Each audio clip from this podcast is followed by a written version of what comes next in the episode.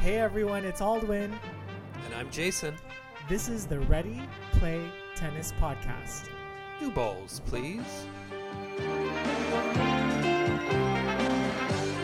you can't be serious, man. You cannot be serious. That ball was on the line. Shaw flew up. Well, yeah, uh, I hope I give uh, uh, some other people a, a chance to believe. Uh, 37 is not over yet.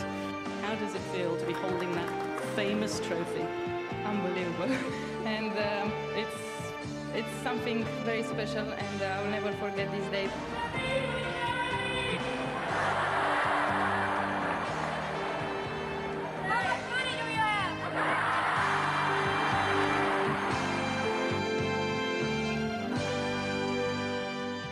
Welcome to the Ready Play Tennis Podcast. I'm Jason. And I'm Aldwin. We are here and we are queer. Get used to it. There's a lot of queer, i.e., strange things going on in the world, and that's why we are here today to bring you some tennis talk, which is not strange at all. yeah, no, not strange at all. We um on last week's episode, we kept it real and a surprising challenge was issued at the very end because it was Canada Day, um, I issued a challenge to Jason, to Jason, to Jason, to, to Jason, and I said, whoever can get our favorite Canadian tennis, our favorite Canadian tennis player on our podcast first, will be the big old winner. Mm-hmm. And so, So, who who doth we invite? I invited the one, the only. Anything is possible. mm, cutie, another cutie with the booty. Mm-hmm. and you invited the one, the only, the genie. The Genie Bouchard. The genie in a bottle. Genie. Oh, Christina Aguilera up in the house. You gotta rub me the right, right way. way. How do we rub you the right way, genie, to get you on the show? Girl, I've been trying to. Okay. I was thinking about this last night before going to bed, and I was trying to make an analysis of who was winning in this O Canada challenge. And I think I'm winning. Yeah, I know you think that, um, and thinking creates thoughts. However, um, I've actually met the person I would like to get on this show back in 2018 at the Aussie Open. Yeah, and I mean, by the Instagram post that you posted on our Ready Play Tennis podcast wall, it did look like he was trying to get a little cop of feel in the back. Yeah, I mean, he did touch my bare bum because his hand slipped down there, but What? jealous. No, I'm so no, I'm so jealous. that that did not happen. But he was very nice. Um, I did not share the hotel that he was at just in case he goes and stays there every time he plays. But he was very nice. Wade and I were leaving the hotel, uh, and we saw him going in, coming from back. I think from the the the the tennis center. And Wade's like, "You have to go back. We have to go back. We have to take a photo with him." And I'm like, "I don't know. I just don't. I'm not one of those people who needs to do that." But Wade encouraged me. We did it, and that was the result. His hand t- touching my bum. and now that moment is forever immortalized on our IG page. Yeah, but you you can potentially have that too with Genie when you get together with her for Tim Hortons. Yeah, okay. So anyway, I was thinking to myself last night, let me continue my story. Jason had an unfair advantage because clearly he met Vasek already and had a little bum bum action um, in the back. And I actually called Genie out. I added her on that post. I was like, Genie, this is not fair. Can we please just raise the stakes a little bit and come on the podcast first so I can beat her? Because if I lose, I will never live it down. And anyway, there's a little bit of an update. So since our episode last week, Jason so master masterfully crafted a couple of teaser clips of our pitches, and Genie, not Vasek, Genie watched all of our stories. Now she didn't respond. She didn't slide into our DMs. but the very fact that her two eyeballs looked and watched our, our stories means that I think I'm kind of in the lead. That's fair. I guess you can I guess you can feel that way. That's fine. We we clearly still have more work to do because you know, her seeing those stories doesn't mean it, it don't mean shit until one of those people is on our show. So That's we true. we have to continue to uh, step our our step up our game. We have to continue to surprise to surprise and delight I knew what you were gonna say there.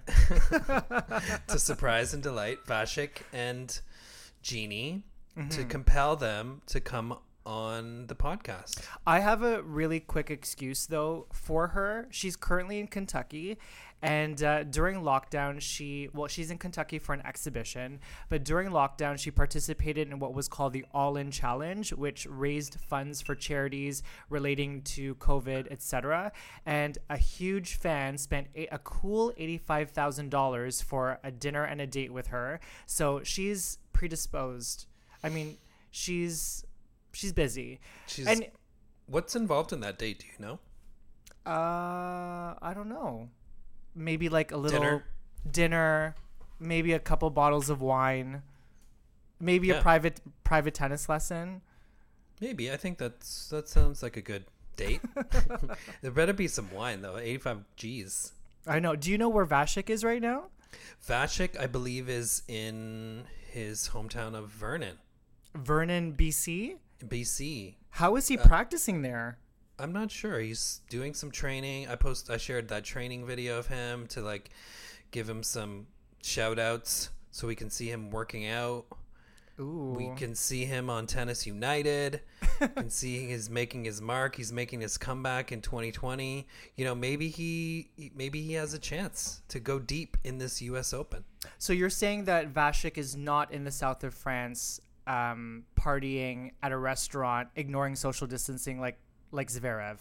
No, he's in his bubble with his family. Yes. That was good. good segue because yes, Zverev is causing all kinds of ruckus again. What's okay? Honestly, what's his problem? Like, I remember texting you. It was yesterday, and I did not know about this news. So I am on my IG as usual on a Thursday night, just scrolling, doing my thing, copying a couple stories, and then all of a sudden I come across this story of Sasha Zverev, the very person that participated in the Adria Tour and um, had his management um, send out a message saying that he had tested negative but was going to practice social distancing and self isolation. And this fool is up in the south of France at a restaurant partying to some Jay Z, right? On I- clearly on video, not not afraid to be on video. Do you think that? I just think that he might be a little stupid. He's still very young. Um, you know, maybe Boris Becker would say he's 23. He wants to hang out with his friends.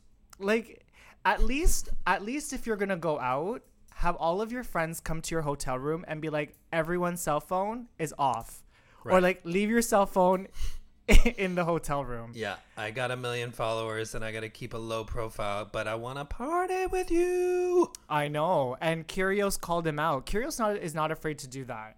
No, Kyrgios has, is not afraid to use his Twitter.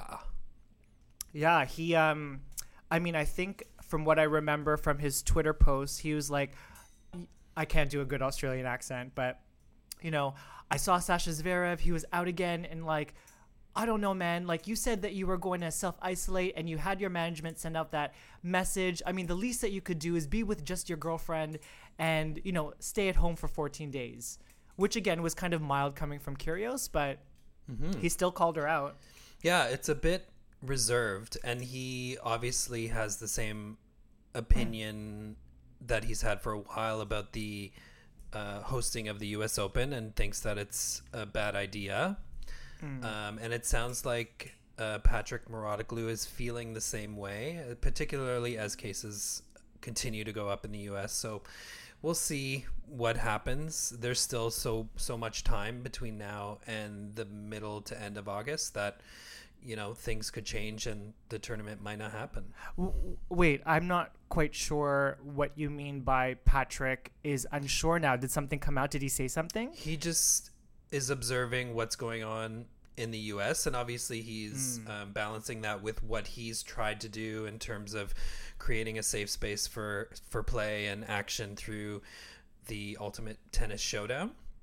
That he is questioning whether um, the tournament should move forward or whether it's actually going to happen because you know cases are going up and up and up and maybe it won't happen come middle of august they'll have to change course and cancel Yeah, I mean that is true. I mean, if you watch any news outlet, the cases in the states are just multiplying and like exponentially. It's it is a it's a shit show. I don't know how else to describe it. It's a pure shit show. yeah yeah we are fortunate here to i think have done most of the right things and we're now in stage two in most of the country, which means um, some businesses can return. Restaurants are starting to open, but with patio service only. Uh, here in Toronto, you have to wear a mask indoors for at least the next three months. Um, and nobody politicizes that. So that's all good. Yeah, I actually played tennis at East York, and I took the TTC, which is our local transportation, um, to the courts, and they had um, employees at every TTC entrance handing out masks. But to be honest with you, what I noticed the second day now that it's mandatory is that I don't think that barely any masks were handed out because everyone that I saw riding the TTC was wearing their own masks. So clap clap to Toronto Torontonians. We're we're we're setting a good example, I think. hmm Yeah, it's only um, the been a few days, so I think once people get the message and they start to see that they they will start to model that behavior. So, hmm. speaking of masks, we did one one other thing that you shared on our social media was that these tennis apparel companies are now starting to make face masks. I am not even kidding you. I don't. Okay, do you remember what episode? It was either episode one or episode two. Yeah. Where, what do you remember which episode precisely it was? I don't I don't remember exactly, but um, yeah, we we did talk about this. So all you other tennis podcasts out there, the tennis podcast. I mean, I can't even think of. Can you think of any other tennis podcast worth mentioning? Uh, hold, holding court with Patrick McEnroe, I Hold- enjoy. okay, I'm gonna say it here first. I think that Jason was the first person on any tennis podcast to call major tennis brands, Nike, uh, Adidas, Im- implementing having masks as part of their line of apparel. And lo and behold, I I was again scrolling on IG one night and I'm like, what the f? Yonex is creating tennis masks. And I texted to you, and I was like, "We could have been onto something here." I know we we did miss the opportunity here, you know, because we could have, uh, you know, if Wimbledon was happening, we could have been seeing, you know, the Nike masks or the Uniqlo face masks on all of the spectators with the, you know, the RF logo or the Joko logo or Nadal's Yeah. logo. Yeah. So I, i- if there's there's credit credit is due to Jason for calling that out. I mean, I kind of in my mind I was like, mm, face mask, Nike face mask. I'm like, they're not gonna do that. But lo and behold, I think everyone's gonna jump on that bandwagon. Yeah, I mean, if you can put your logo on anything and everybody is going to be required to wear that thing, there you're you're missing an opportunity if you don't do it and you don't produce that thing. And I mean, uh, not to stray on this topic for very much longer, but what better place for product placement and advertising than on your mouth? Exactly. You know what I mean? Like at every possible angle, you can see a logo so apparently. So, yeah, I guess we did miss the boat on that one, but that's okay. Yeah. I mean, if you see Federer's wife in the audience and she's clapping for Roger as he's hitting a great shot or, you know, coming to the net and hitting a great volley and she's got that Uniqlo logo across her la bouche. Mm-hmm. That's extra kudos for Uniqlo. Yeah. I just hope that whatever masks they create are reusable. That's it. Yeah. No, they have to be cloth masks, I would think. Okay. Yeah. Put All that right. in the put that in the laundry with your tennis attire. Mm-hmm. So it is Wimbledon season. Sadly, we are not watching new matches or a current current tournament on the grass. But we have all of these great old matches and this nostalgia for th- perhaps the most amazing tournament in the world. Uh, yeah. Well, okay. In terms of the slams, where do you personally rank Wimbledon? Number one, for sure. Really? Yeah. Like number sure. one? You didn't even have to think about that. No. I would- not at all. Okay. Is there is there like childhood wise like are there memories that are brought up when you yeah, think about I think Wimby? you know, uh, Wimbledon typically ran ran when school ends for us here. So I would, and I was fortunate to have a TV in my room, so I would close the door, turn on my air conditioner because it was humid as f in Windsor, Ontario. And uh, I think you know, for most of the early to mid 90s the coverage was on tsn but it was usa who had the rights so would watch you know a lot of a lot of that coverage and then the weekend coverage was you know nbc and they had that great theme music and they had dick enberg so uh, my first two weeks of my summer vacation was always monopolized by wimbledon I thought I had a very similar experience growing up. Like I I think I mentioned on a previous podcast my first slam that I watched on TV was the French Open and then naturally the next slam I watched was Wimbledon. And just like you, I would get up for Saturday and Sunday breakfast at Wimbledon. I'd look at the, those beautifully manicured courts, you know, the purple and the and the forest green of the logo, the strawberries and cream. So did you end up ever making that strawberries and cream recipe? I I tried to make it once, but it didn't it didn't quite work out. I I would typically do just like Cool Whip or like the canned the canned whipped cream on the strawberry. that makes me cry. I think that's so I still think that's so so sweet. Yeah. That's eh. yeah, that's how that's how I roll. But I haven't like I have an additional memory from my childhood um, in terms of Wimbledon that I don't know that you if you share as well. So I would watch all of the Wimbledon coverage on NBC, as you mentioned, Dick Enberg, Mary Carrillo, John McEnroe, Chris Evert in that little weird box on top of center court.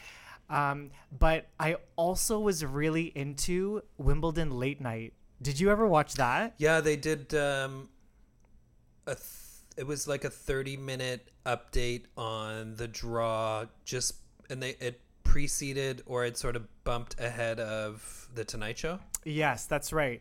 And what I found in my research was that the rules in terms of broadcasting that NBC put on Wimbledon were so strict that I used to use Wimbledon late night to catch myself up on matches that they didn't televise.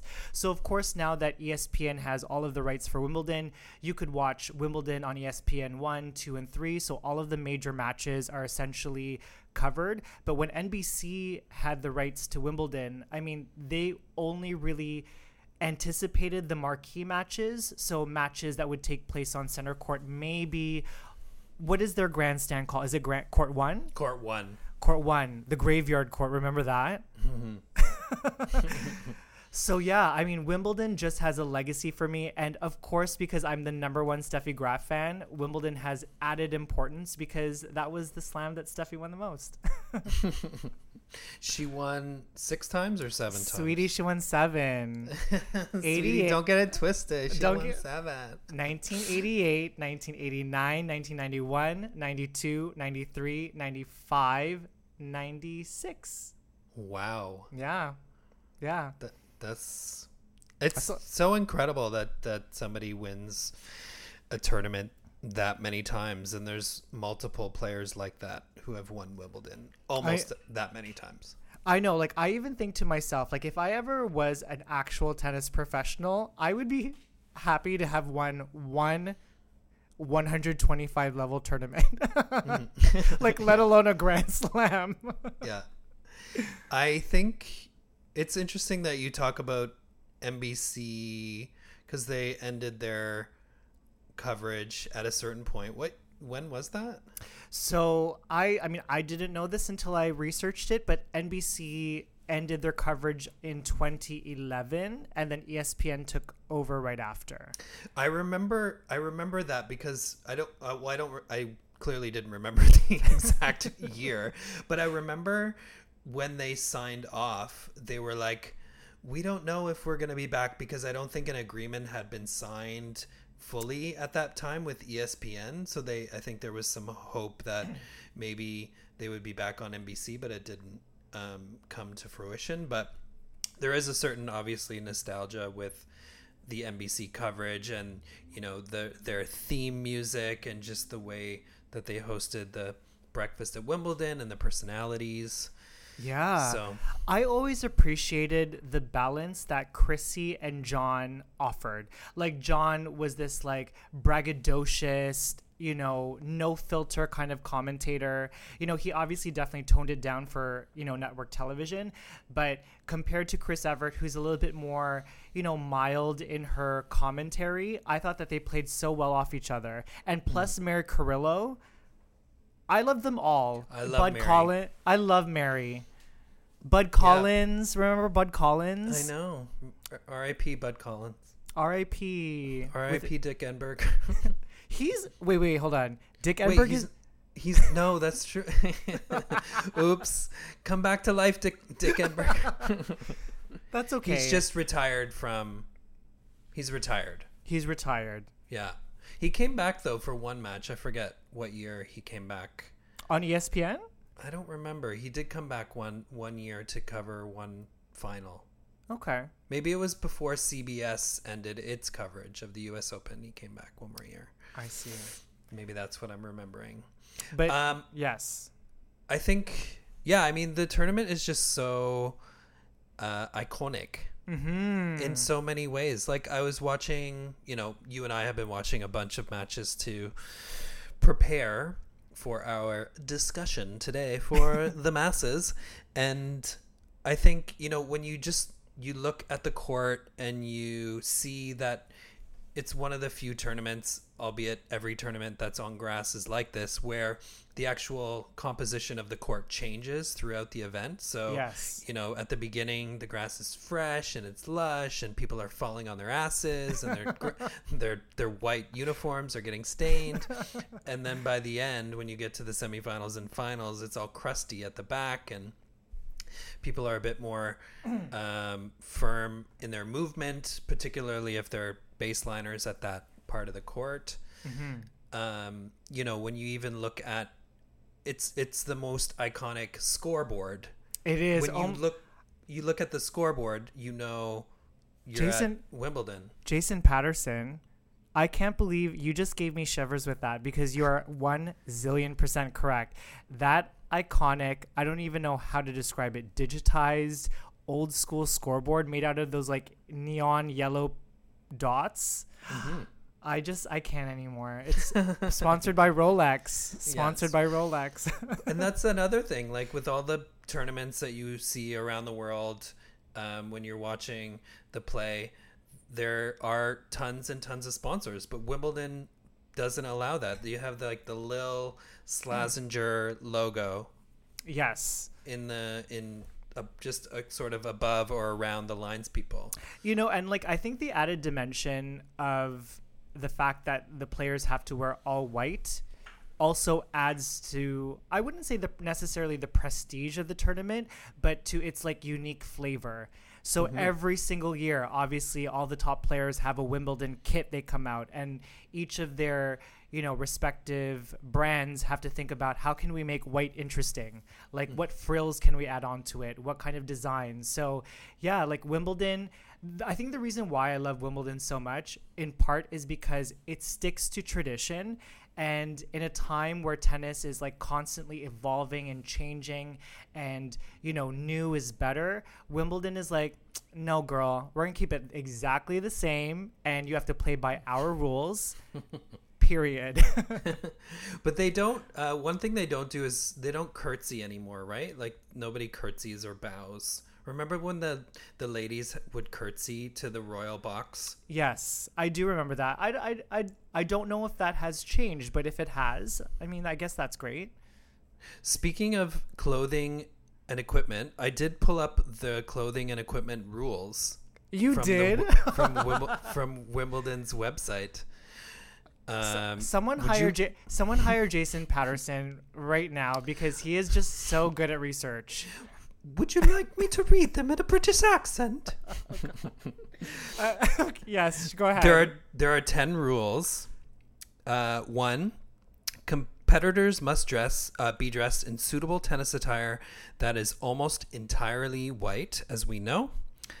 Um, white, white, just so you know, does not include cream or off white. So don't don't you dare Don't wear dare. that. Don't wear that cream. Um, there should be no solid mass or panel of coloring, so you can't have like a chunk of color. You a hear, single- do you hear that, Andre Agassi?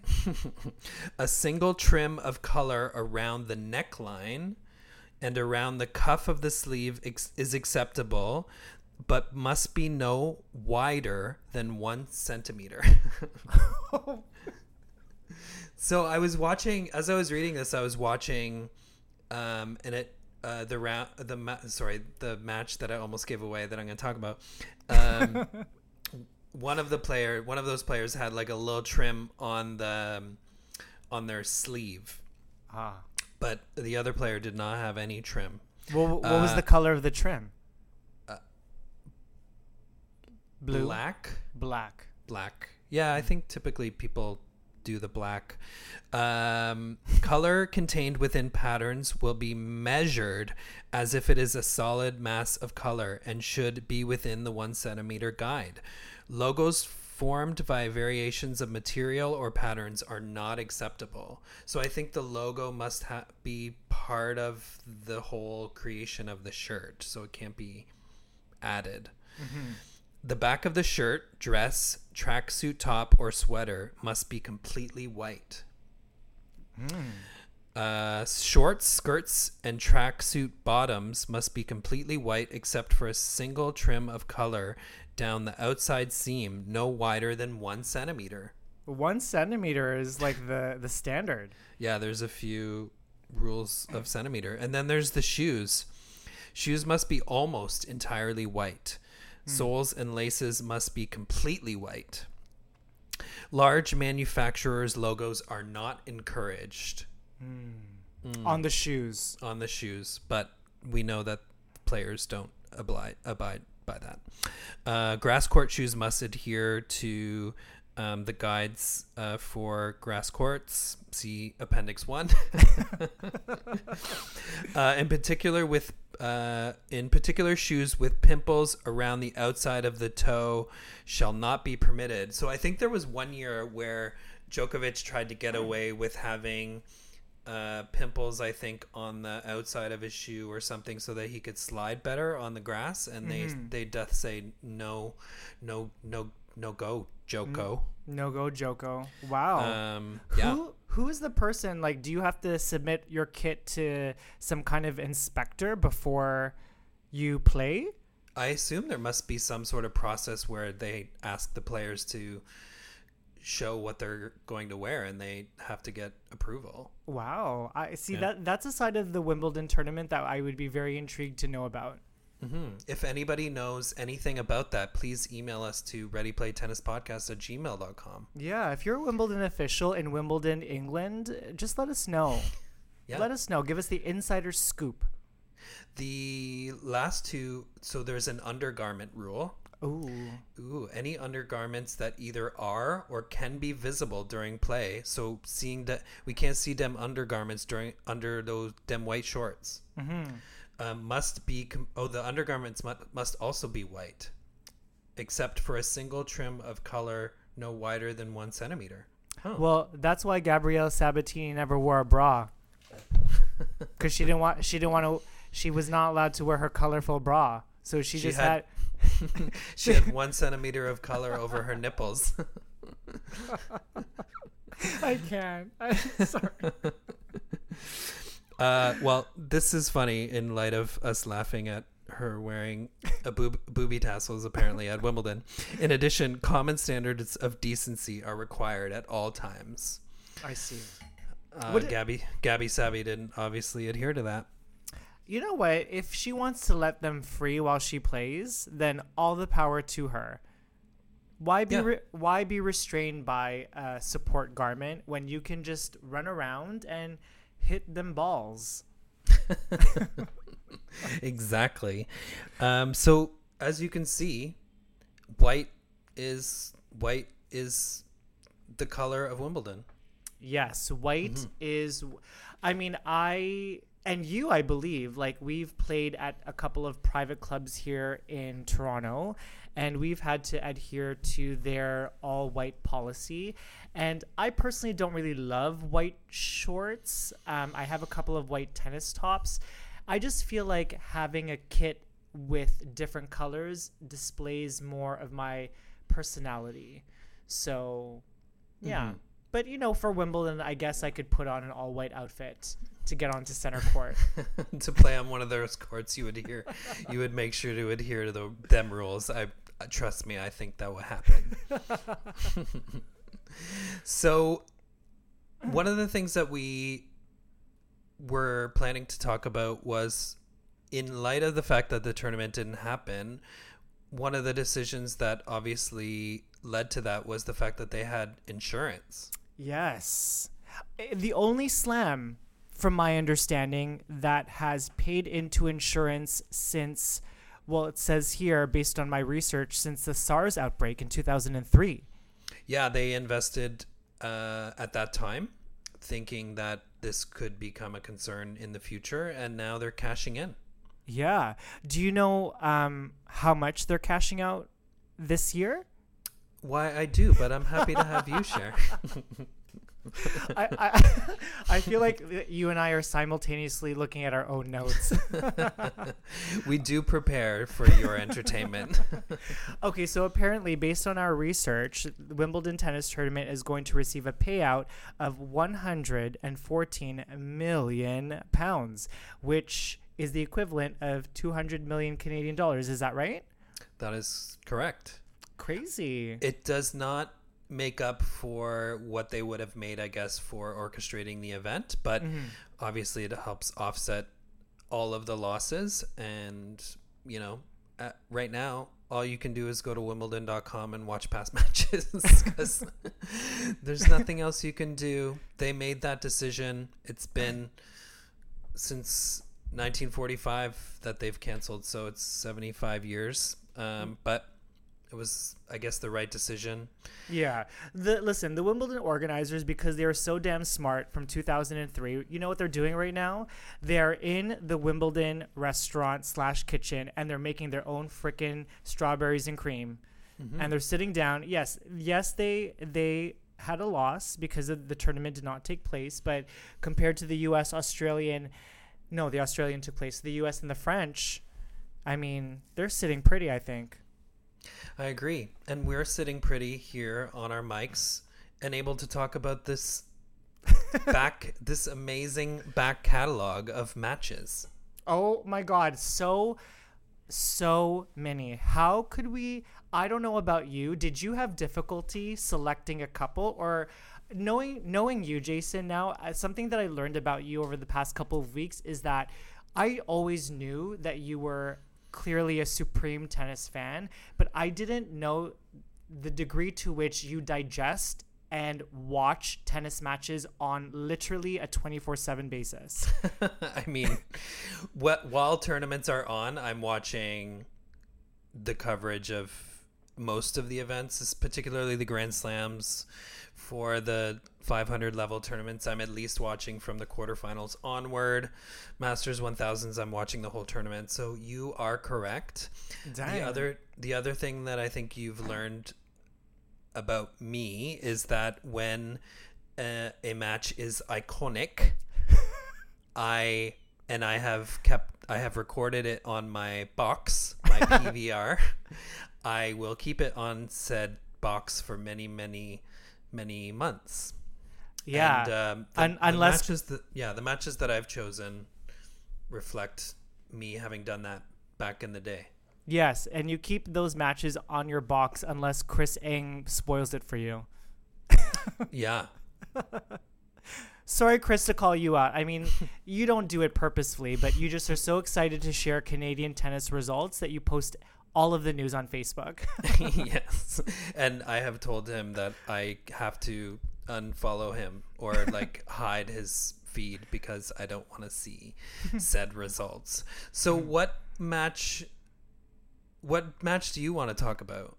You go first. oh my God. Okay, listen. I clearly am Steffi Graf's number one fan, but for the sake of diversity for the sake of diversity in the coverage of tennis players, I did not choose a Steffi Graf match. I chose the iconic, epic, dramatic 2005 ladies singles final between Venus Williams and Davenport. Ooh, I and I saw that. So did you do? Did you choose this match before or after Justin made that post? What? I didn't know that Justin made a post about any about anything regarding this match. What do you mean? You commented on his post. Did I?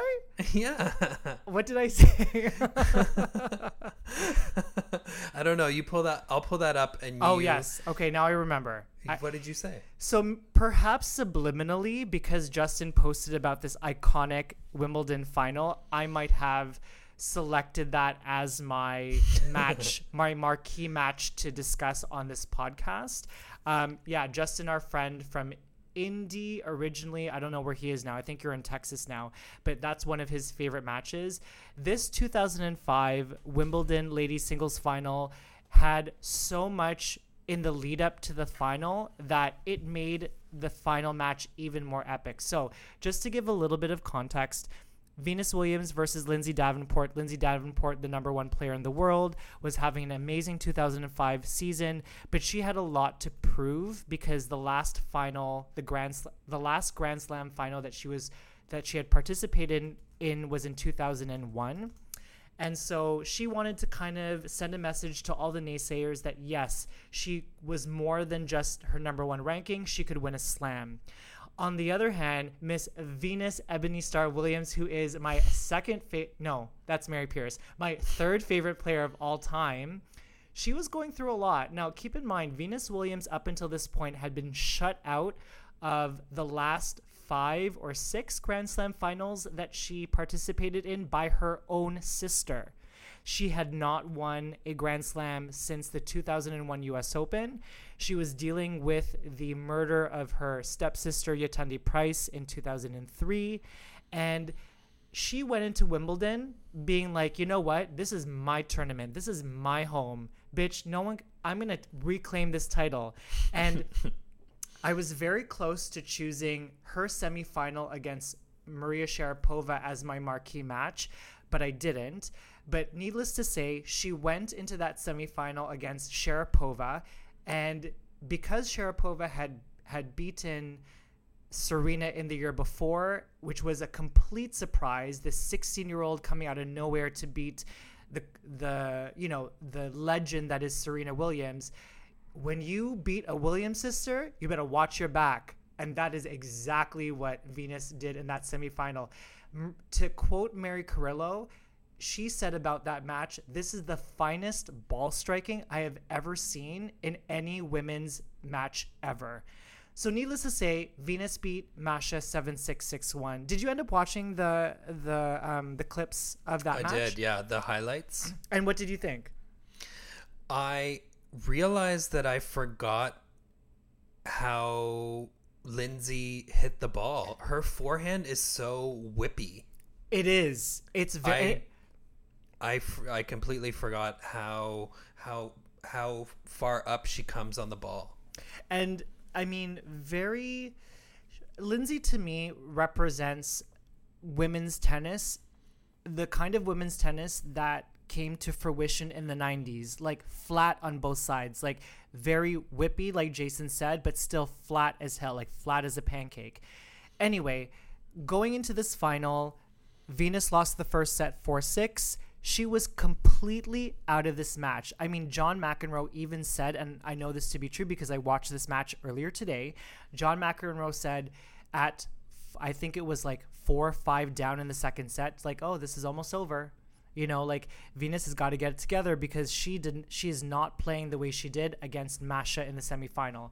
But just like all champions do, she turned it around, got it to a tiebreaker, won that tiebreaker, and in the third set, Venus not only saved one match point at I believe 4 5 down. She saved another match point at 5 6 and won that MFing match 9 7.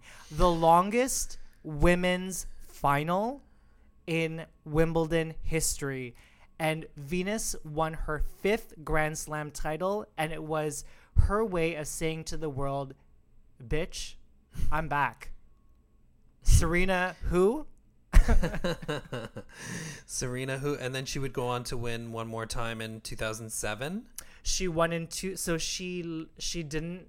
Uh, she I don't know how she did in 2006, but she won in 2007, 2008, and I believe uh, no, that's it. That's it. And she made the final in 2017, like almost 10 years later. Yeah, and I remember being in Montreal with our girlfriend Chris, uh, Chris Lau, and she had a set point against Muguruza in that first set, and I believe that if she had capitalized on that set point, Venus Williams would be a six-time Wimbledon champion. But alas, that's not to be. Yeah. I mean, as you and I say so many times, it's just a point here or there Yeah. in tennis. So, what match did you come up with? Uh, so I chose two. Uh, I have chosen the most recent decade that has just passed, um, because the current decade, as we know, did not have a Wimbledon yet. uh, so I I posted a story uh, sharing my love of this particular match, and it's it's such a good match. I think because of the backstory, because it features one of our Canadian heroes on the rise, and in a position where he was playing in such a way and behaving in such a way on the court that we had never seen before. And he was going up an opponent, namely Roger Federer, uh, who in the semifinal position of the event had never lost, had been 10 and 0 in semifinals. So the match that I chose was Milos versus Roger in 2016. And what I think is also interesting about this particular match is that earlier on in the tournament, when Raonic faced Goffin in the fourth round, he was down two sets to love. And at that time, even, you know, eight, seven or eight years into his career, he had never won the third set being down two sets to love in a Grand Slam. And he ended up winning that particular match to, you know, extend his run and get to the quarterfinals and to the semifinals. So that in and of itself I think is impressive. I mean it's it's not that impressive that it took him that long to do that. But uh, I think what was so cool about this match, besides the fact that Heidi Klum was there, was Heidi Klum was Yeah. at. W- were they dating at the time? I don't know. So, you know, a bit of a backstory. We went to the U.S. Open in 2014, and we saw Raonic play Nishikori, and it was at the time the latest match that was on center court. It ended at like 2:26 in the morning. Heidi Klum was there too, so they had some sort of relationship or friendship that extended a couple years because this match was in uh, 2016. But I think for me, Raonic just played so well. His backhand, his backhand was firing, which is not necessarily a strong shot for him. He was hitting blistering forehands, painting lines. He was working that slice as well and putting um, Federer in some awkward positions. And he was down two sets to one. Uh, and there was this pivotal point at five all in the fourth set, and he was down love 30. And he hit this incredible volley that if he would have missed it, he would have been down love 40 and the match would have been over Yes. but Federer, uh, he he came back in that particular game, and Federer had just uh, he he was broken in the in the first set, but since the first set, Federer had held 17 straight games. So Raonic won that game, and then he broke to win the fifth set. Uh, sorry, win the fourth set, and then went on to win the fifth set and won the match.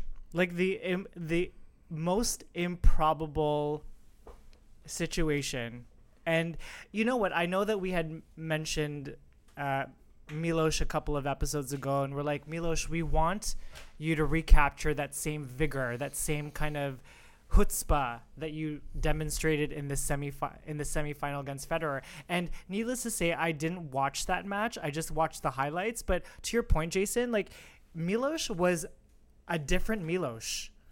He was he was pulling his best Kevin Anderson. the, but he was he was just so energized and I think if he if he brought that more to his matches again, he would cuz cuz in and of itself I think that brings confidence and it brings energy um, and enthusiasm into your play.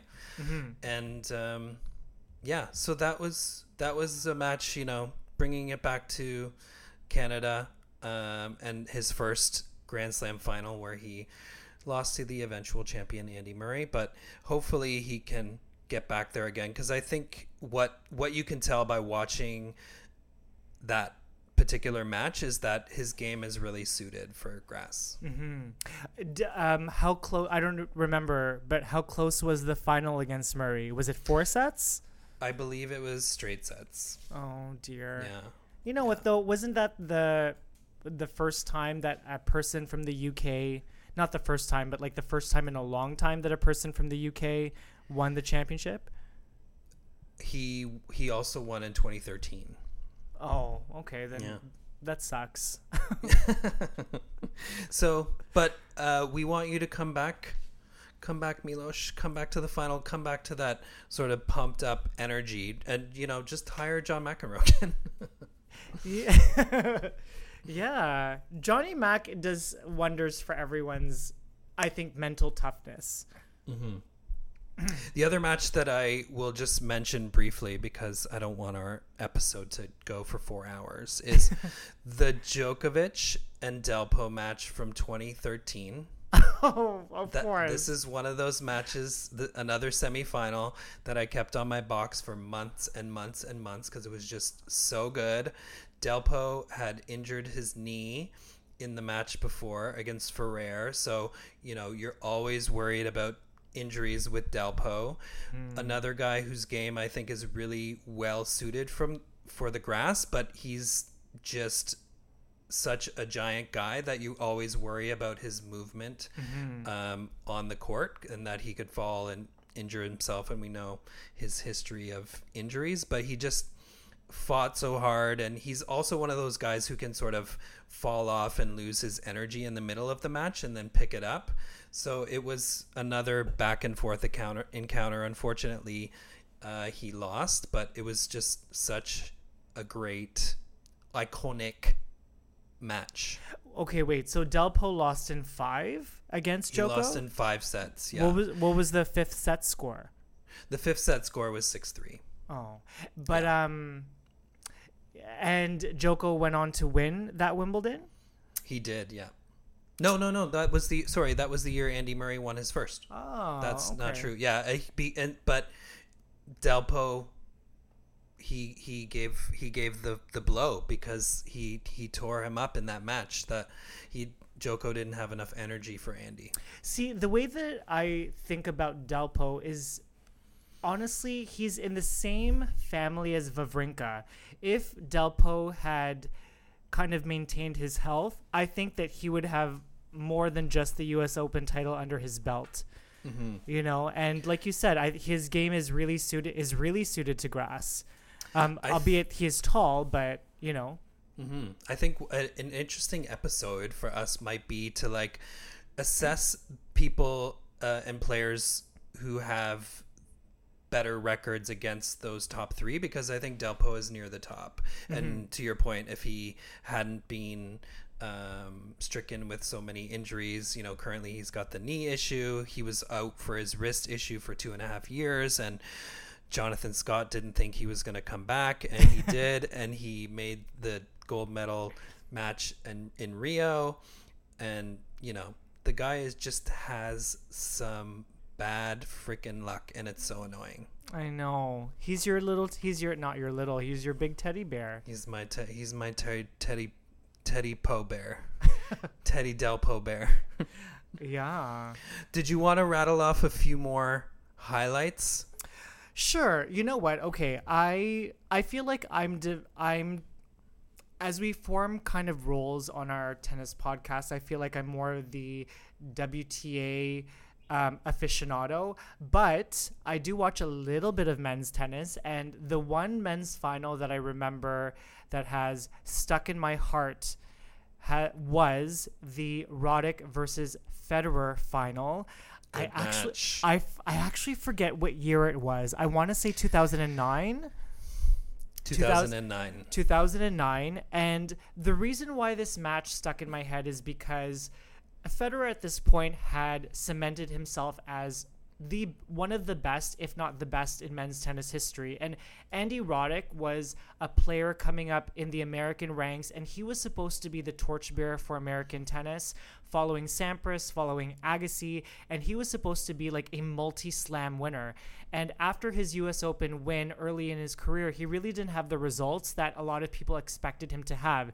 And when I saw that Roddick had made a final, which on its own was an extremely amazing accomplishment, f- literally, I watched that match and you know, it, it makes me feel, it actually gets me a little emotional because I don't know if you've had this feeling before, but like when you, when, when someone calls you an underdog, he was truly in every definition of the term an underdog. This guy had no chance against Federer at the Wimbledon final on grass. And he just kept his composure and he was so close. So close. Oh my god, I, I I feel like crying so close to win a second major championship, but Federer won that match 16-14 in the fifth set. And I like I just so desperately I remember watching and I so desperately wa- wanted Roddick to win that just for the sake of him saying that he could beat Federer at Wimbledon and you know just to add that Wimbledon title to his I mean already successful career but many would argue kind of underachieving career.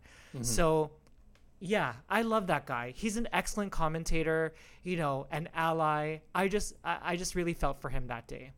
Yeah, he's he's super funny, but he does sort of fit into this theme of this current era of players who were um, were only sort of meant to win one slam, or you know, uh, maybe just one or two because they were up against these three guys who are just so dominant. Yeah, I mean, like the tennis history books, I don't think would have made it wouldn't have made much of a difference if they had noted Andy Roddick being a two-time Slam champion and Federer winning one less Wimbledon. But anyway, Right. it is what it is, and wah. it, wah, it does cement Federer's legacy. I mean, I have to admit, he is sort of the most effortless looking player on grass. Is that mm. guy? Even watching him lose to Raonic, just the way he plays is so incredible to watch. yeah.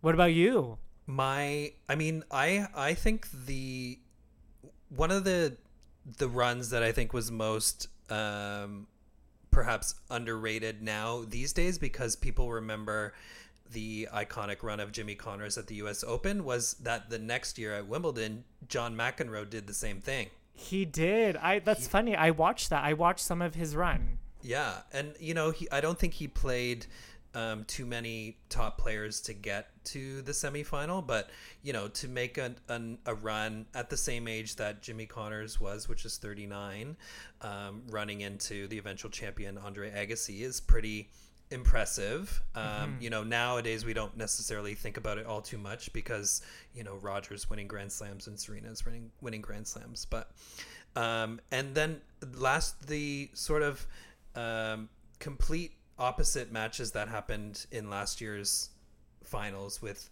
the men's final going the full distance of 12 all in the fifth set and being labeled the best match on the tour of the ATP for 2019. Mm-hmm. And then the truly amazing, dominant, like lights out performance of Simo- Simona Halep. I just I could could not get enough of that match. I I know so many people love Serena and you know, I I admittedly am not the biggest fan, but I do enjoy, you know, watching her matches and again, another episode I think we're going to do is to talk about Serena, but that performance by Halep was like per- almost perfect. I, I was very close to perfect. A lot of people didn't know what to expect from Halep from that la- from last year's final, but you know, bec- the reason being is because you could come onto the court against Serena, and I think when anyone comes on the court against Serena in a Grand Slam final, you could come with your A plus plus plus game, but Serena has proven time and over that she can just raise it to a level where it's like, I don't think so. But to but to your point, I mean, Halep routed her. It was a very comprehensive victory. It was like what six two six two, 6262. and she had some amazing shots.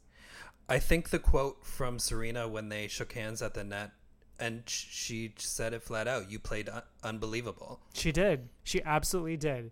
and I was so happy for her. See, the uh, Halep winning that second slam is what I would have felt if Roddick won that slam against Federer, because Halep also is a person that I think has slightly underachieved in her career. She should have won more slams. You had mentioned it before. She was in like a couple of French Open finals before she actually won her first one. So she should really have three or four slams under her belt. So I'm like, bitch, win this slam. You can say that you're a French and Wimbledon champion. She did it. yeah, yeah. I mean, she she was in the 2014 final lost to Maria. She was in the final and lost to Ostapenko. I think she ugh. lost the. Did she lose the Aussie Open final to She did. Uh, she lost to Wozniacki. Wozniacki. So, Mm-hmm. yeah, it took her to beat to come from behind to beat uh, Sloane, I think, at the French, and then Mm-hmm. win her Wimbledon in 2019. So. Another theme for another podcast is will be the inconsistency of of the current women's players and why why can't they achieve the dominance of Martina and Chrissy and Steffi and Mm-hmm. Monica. Monica Yeah. and uh, and Serena and Venus. Well, Serena, not Venus. Sorry. well, I mean, Venus for like a year- year and a half. Yeah. Well, it's, I mean, sh you know, at 36 and 37, she was making the Aussie Open and the Wimbledon finals, so she had a good sort of late career run. So maybe her career is over at the moment, but Who? Yeah. Who? Who knows? Who? she's on game shows these days. She is. She's on game shows. One. Sorry. One last match. Do we have time? Yeah, I, we have time. I think I just wanted to share. This is our show, by the way. we have as much time as we want. Whether people will listen is a different story. this is a match that you and I both had on the docket, but for sentimental reasons, again, it was the Novotna um, Tauziat match, 1998, was it?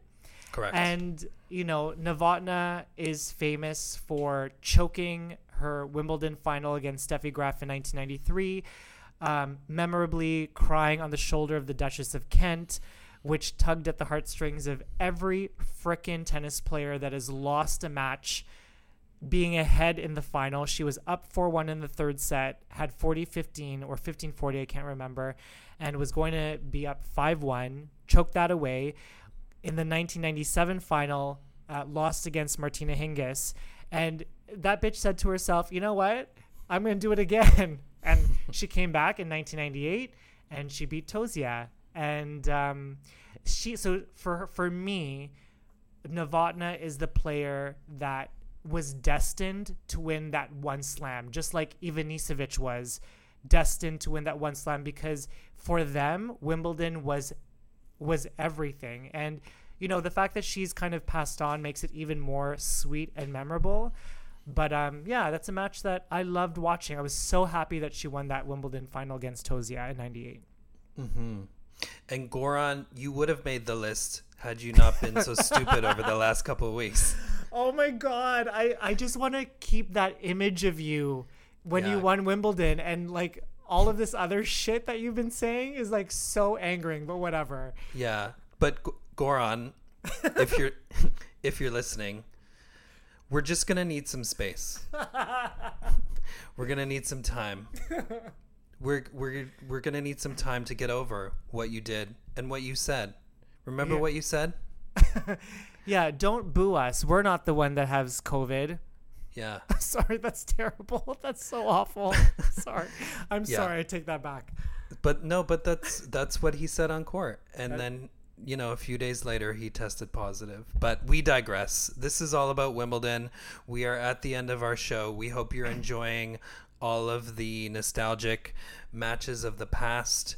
You can I think find a lot of them on on Wimbledon's website. They're sharing a whole bunch and posting a whole bunch and doing a whole bunch live on Facebook. So, but you can find them any pr- pretty much any match that you want mm-hmm. on the, on the interweb.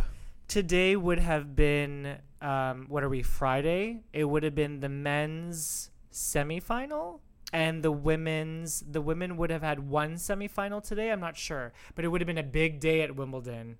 Yeah. I don't think your timing is right, however. The tournament would have started this week. What? Yeah. Oh. This would be week 1. This would have oh this would have been okay. So uh, Yeah. this coming Monday would have been the fourth round where everyone like all the juicy matches would have happened. Yeah, exactly. We'll edit out your dum dum comment. That's okay, no problem. All right. Well, enjoy Wimbledon, everybody. The Wimbledon that was and was many years ago. But continue to listen, subscribe, share, download, etc., and like such as. Yeah, and Genie, if you're listening, I really loved your semifinal win that got you to the final. Okay, bye everyone. And Vasek, if you're listening, I really loved that you made the quarterfinal in 2013, and I know I know you're gonna do better come 2021, and I appreciate that this is your comeback year, and you're gonna do amazing, amazing things, like amazing. amazing. Like amazing. Bye, everyone. Bye. Hey, it's your serve. If you love this episode, be sure to give us a five star review. And don't forget to share it with others and let them know what all the racket's about. See what I did there? And don't forget, follow us on Facebook and Instagram at Ready Play Tennis Podcast. See ya.